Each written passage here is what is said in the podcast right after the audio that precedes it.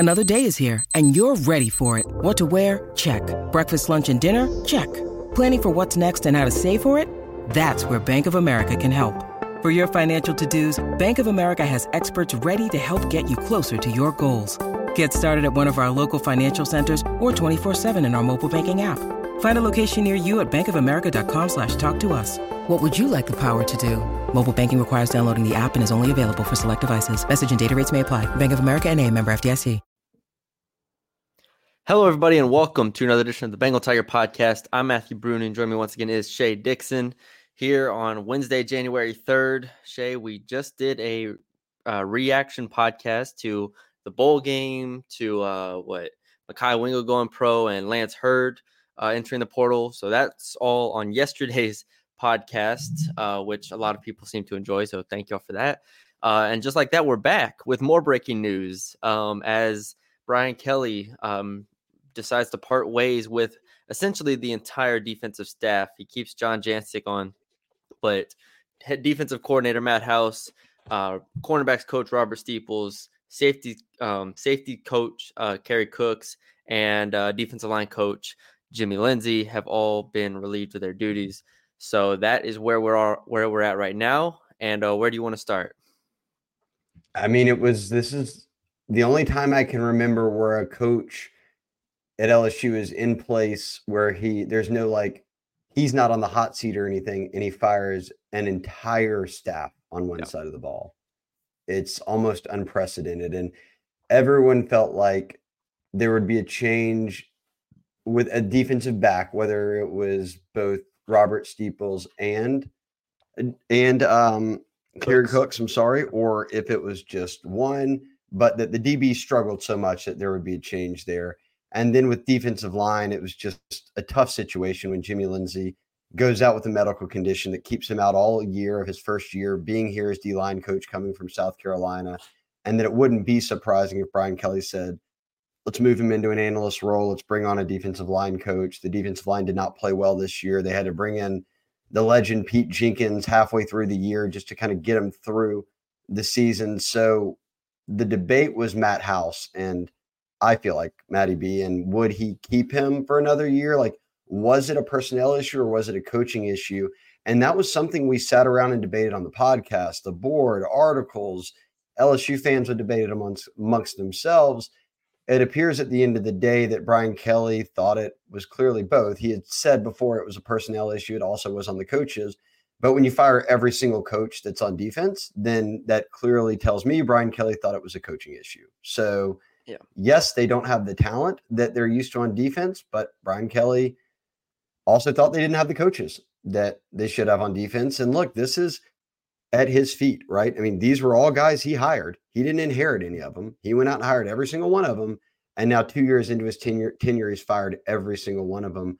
To me, that just speaks to one thing, and it's something that we've talked about plenty, but Brian Kelly came to LSU to win championships. He's up there in age now. He's won a championship at the FCS level, had success at Cincinnati, had success at Central Michigan, had success at Notre Dame, obviously.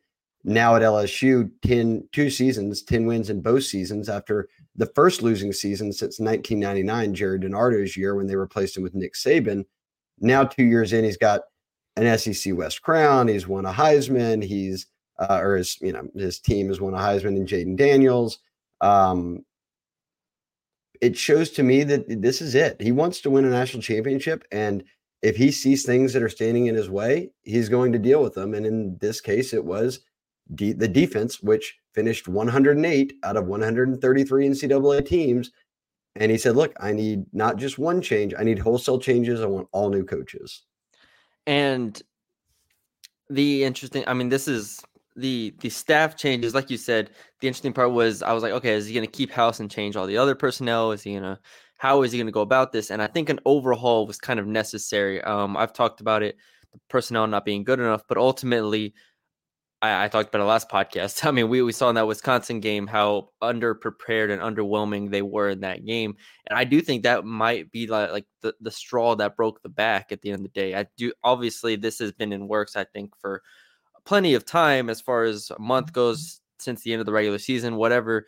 But at this point, from what we've seen as far as player reactions, what we've seen as far as recruiting goes, and just all of the things that have played into this over the past month and a half to get to this point, this feels like the only outcome. It feels like this couldn't have gone any other way. With the atrocity that we just watched on the defensive side of the ball, you can't just change one position coach. You can't just change two position coaches. This needed to be a wholesale change because from my perspective, the defense under Matt House in both years, which includes year one where they had some success, was it felt, and I wrote about this, it felt like the defense was always on its back foot. It's always felt like it was reacting to the offense. It wasn't on the attack.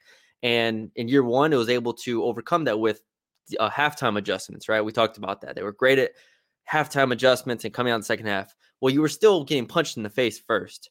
And now year two, you're getting punched in the face and you can't fight back. And it just was one thing on top of another, and it was unfortunate, Jimmy Lindsey situation, so the defensive line wasn't as good as it could be. And then, you know, injuries or Greg Brooks, obviously with him leaving and everything just breaking down. But ultimately, this couldn't have gone any other way, and I think, for one, it is the best decision for Brian Kelly moving forward. When you need mealtime inspiration, it's worth shopping Kroger, where you'll find over 30,000 mouthwatering choices that excite your inner foodie. And no matter what tasty choice you make, you'll enjoy our everyday low prices, plus extra ways to save, like digital coupons worth over $600 each week. You can also save up to $1 off per gallon at the pump with fuel points. More savings and more inspiring flavors make shopping Kroger worth it every time. Kroger, fresh for everyone. Fuel restrictions apply. And Brian Kelly put out a statement and said, look, this is a difficult decision. Look, I got to know a lot of the guys, all of them that coached on defense that were let go. And they're great guys. They are great people. Guys like Robert Steeples, the kids loved him. But yeah, just I think at the end, as Brian Kelly said in his statement, and you wrote about this story when it broke, but he said, look, this isn't easy, but this is the business. And here's his quote. He said, decisions like these are always difficult. We don't take them lightly, but they're made with the best interest of our program and our student athletes in mind. Moving forward, we will continue working to build a championship caliber coaching staff in support of our mission to graduate champions. So I think it just fits right in line with what we're saying. Brian Kelly knows that, hey, look, there's an expanded playoffs coming. I'm at the back end of my career. He has said it in public multiple times that this is his final coaching stop. So if he's going to win a title at this level, he wants it to be with a staff that he thinks is the best that's out there. And clearly he doesn't think that after 2 years, his staff on defense was going to get it done. And that's tough. Obviously, it affects families and everything like that. But at the end of the day, it's coaching. That's the business. And now we begin to search where it's so easy to forget right now, Matty B, that he's got to hire an offensive coordinator as well. I mean, he is out coordinators on both sides of the ball right now. I know that that's just one position on offense and that he named co-offensive coordinators. And look, if Joe Sloan gets the offensive coordinator job, it just kind of settles that right there. But defensively, you've got to go out and hire every single piece of this. And we've already dropped our first defensive hot board. A lot of names on there, a lot of intriguing names on there. We've already dropped our first of a new installment we have on the Bengal Tiger, which is the buzz and rumors of just names we're hearing, things we're watching, ties to different coaches that could play in to the overall picture here of who Brian Kelly does hire. But I think it's evident at this point that, or I think I should back up here. One thing I'm going to watch for it right now is, do you hire a coordinator before you hire anybody else? Because does the coordinator need to have a say in who he's surrounded by? Or does Brian Kelly name a DB coach and a D-line coach and then hires a coordinator? And the thing I'll throw in there is the coordinator, you can only have 10 on-field coaches. Yeah. The coordinator, like Matt House, also coaches a position. Matt House coached linebacker. So unless you've got a coordinator in mind and you think the deal's done, it's kind of hard to go out there and hire position coaches, because if I want to hire, in this case, Matty B here, and Matty B specializes in D-line coaching, well, I don't need to go hire a D-line coach right now and then in 2 weeks be like, I want to hire Matty B to be my DC, and his experience is D-line. Well, whoops, I just hired a D-line coach 2 weeks ago. So I wonder if the first domino that has to drop is the coordinator. Yeah, you do.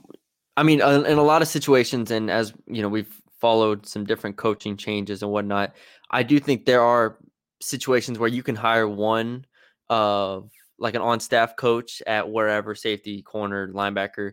But in general, I do believe that you want to hire a defensive coordinator first. I will say a lot of these defensive coordinators, a lot of these coaches that have been around for a long time are flexible, have coached different positions, like have coached safeties or corners, or have even coached linebackers. That's something that as you get to older coaches that have been in the business for a long time, you see that more. So if you have one home run hire that you're locked in on, I think you can make that. But at the same time, I agree with you. I think the defensive coordinator has to take priority.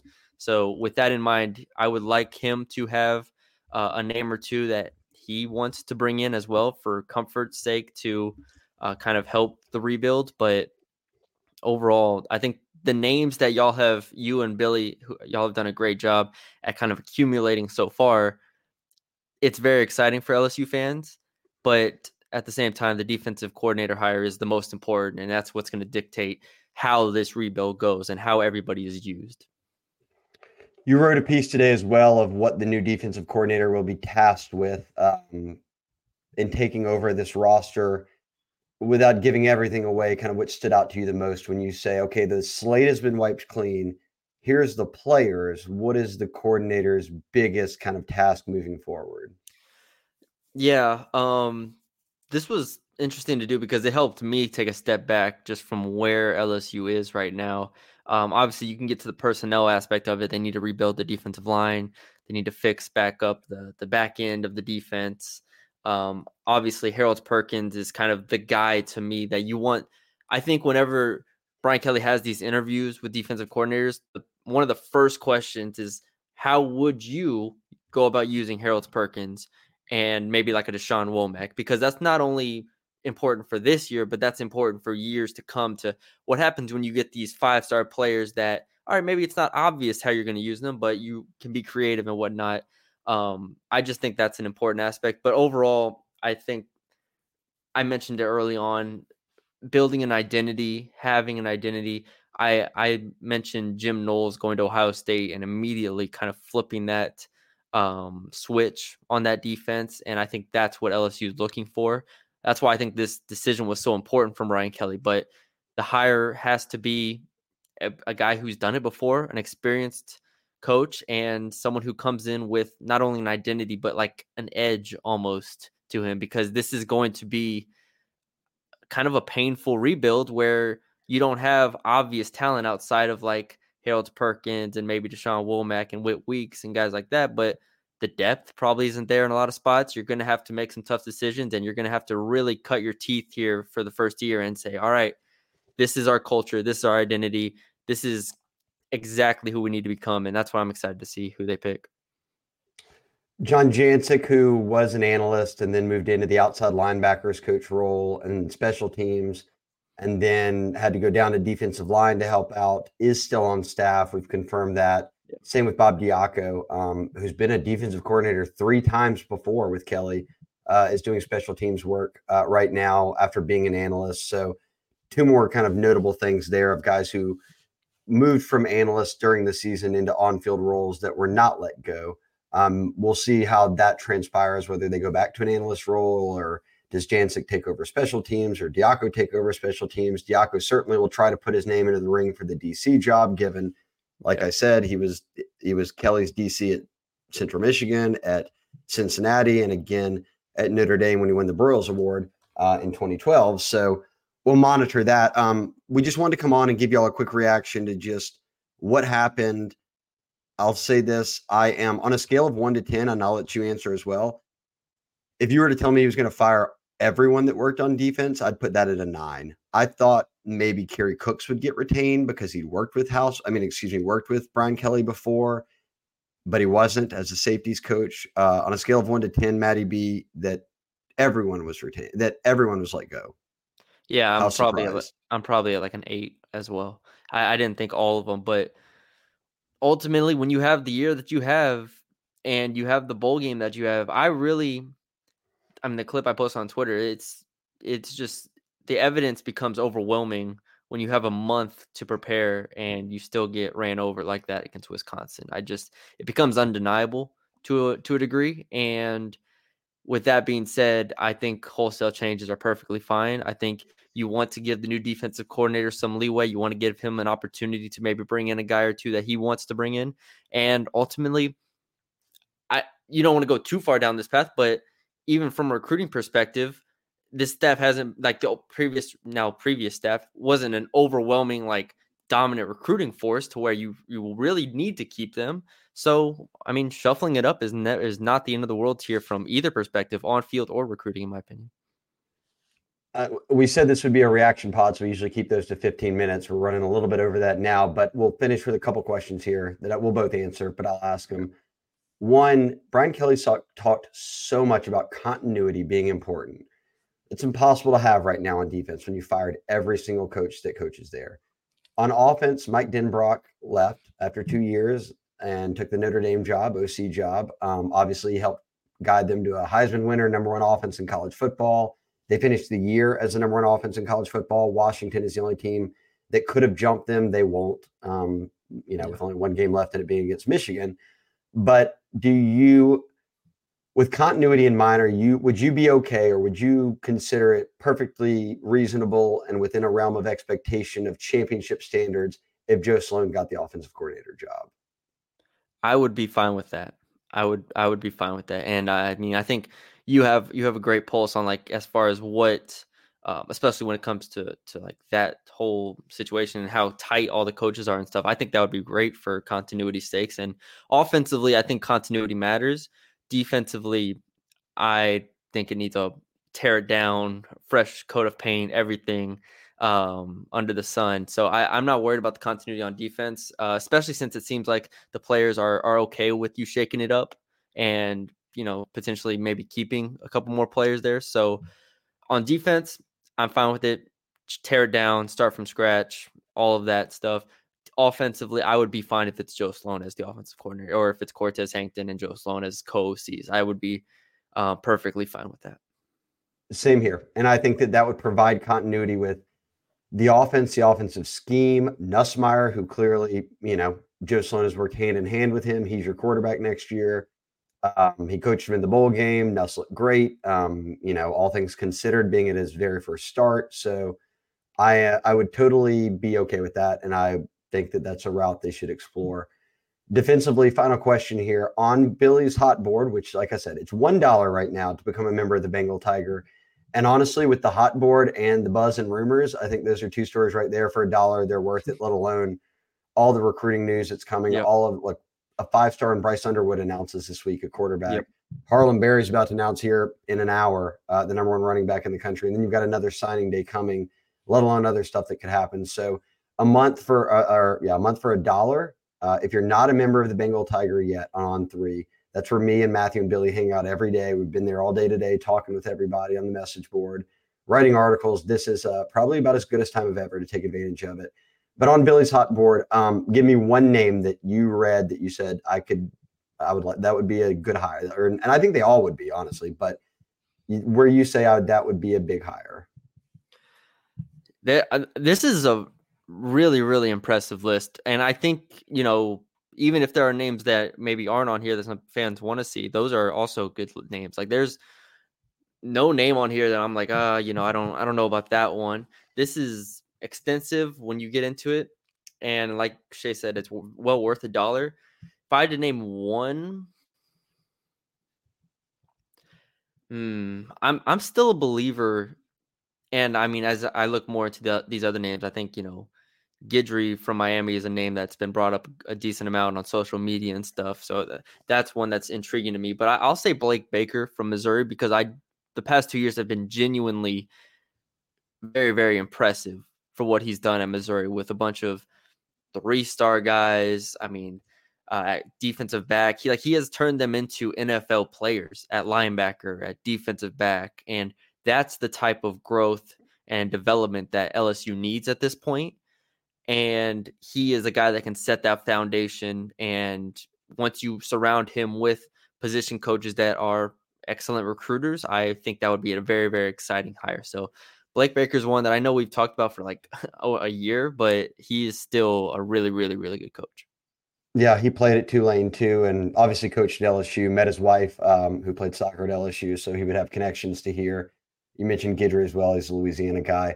I'll give one that has no connections to Louisiana, and it might not even be a realistic possibility, but you have to have him on the list, and that's Jesse Minter, who's only 40 years old, but was a Broyles Award finalist as the DC at Michigan this year. And I think the one little connection you could make is before he got that Michigan DC job, Matty B, 3 years ago, he was Clark Lea's coach or defensive coordinator at Vanderbilt. And Clark Lea obviously was a defensive coordinator under Brian Kelly. I'm sure Brian Kelly would love to have Clark Lea, a guy like that, come and be the defensive coordinator. He's busy with the head coaching job at Vandy, not available. But if Harbaugh bolts for the NFL and a new head coach comes to Michigan, a guy like Minter would have a decision on his hands of whether to stay or go or, decide what's next in his career. I think he's intriguing. A Broyles Award finalist, someone who clearly understands where the modern offenses are and where they're going and how to stop them and how to defend them. And you just watch Michigan play. They are so good on defense. They are never out of position. They play well. They play hard. They tackle well. And everyone up there sings his praises. So I don't know how realistic that is, but I think he's a name that certainly belongs on the list. Yeah, that's like Shea said, awesome list from Billy. I know Shea worked on it as well, but the Hot Board 1.0 is out. So subscribe to the Bengal Tiger on 3 if you have not already for that. And we are all over the board. The board has been incredibly active. So shout out to all y'all listening to this podcast that are on the board every day. We really appreciate y'all. And yeah, Shea, anything else? No, that's it. Well, and we'll have plenty to come. This is just kind of a right away reaction. Let's toss some thoughts out there and a couple names, but we'll see where things go and we'll have you guys covered. Yep. We'll have to do a mailbag next week. Oh God, no, we do 2 hour mailbag. I can't do it. We'll figure it out. We will. We will. But yeah, thank you all for joining us. Leave us a like, comment, share, subscribe on YouTube. If you haven't already, leave us a 5-star rating and review on Apple, Spotify, if you are listening on the audio side, and subscribe to the Bengal Tiger on 3 for the best LSU coverage out there, especially during this time. You get more than enough for your $1 for a month or your yearly subscription. So thank you all for joining us. We will talk to y'all later.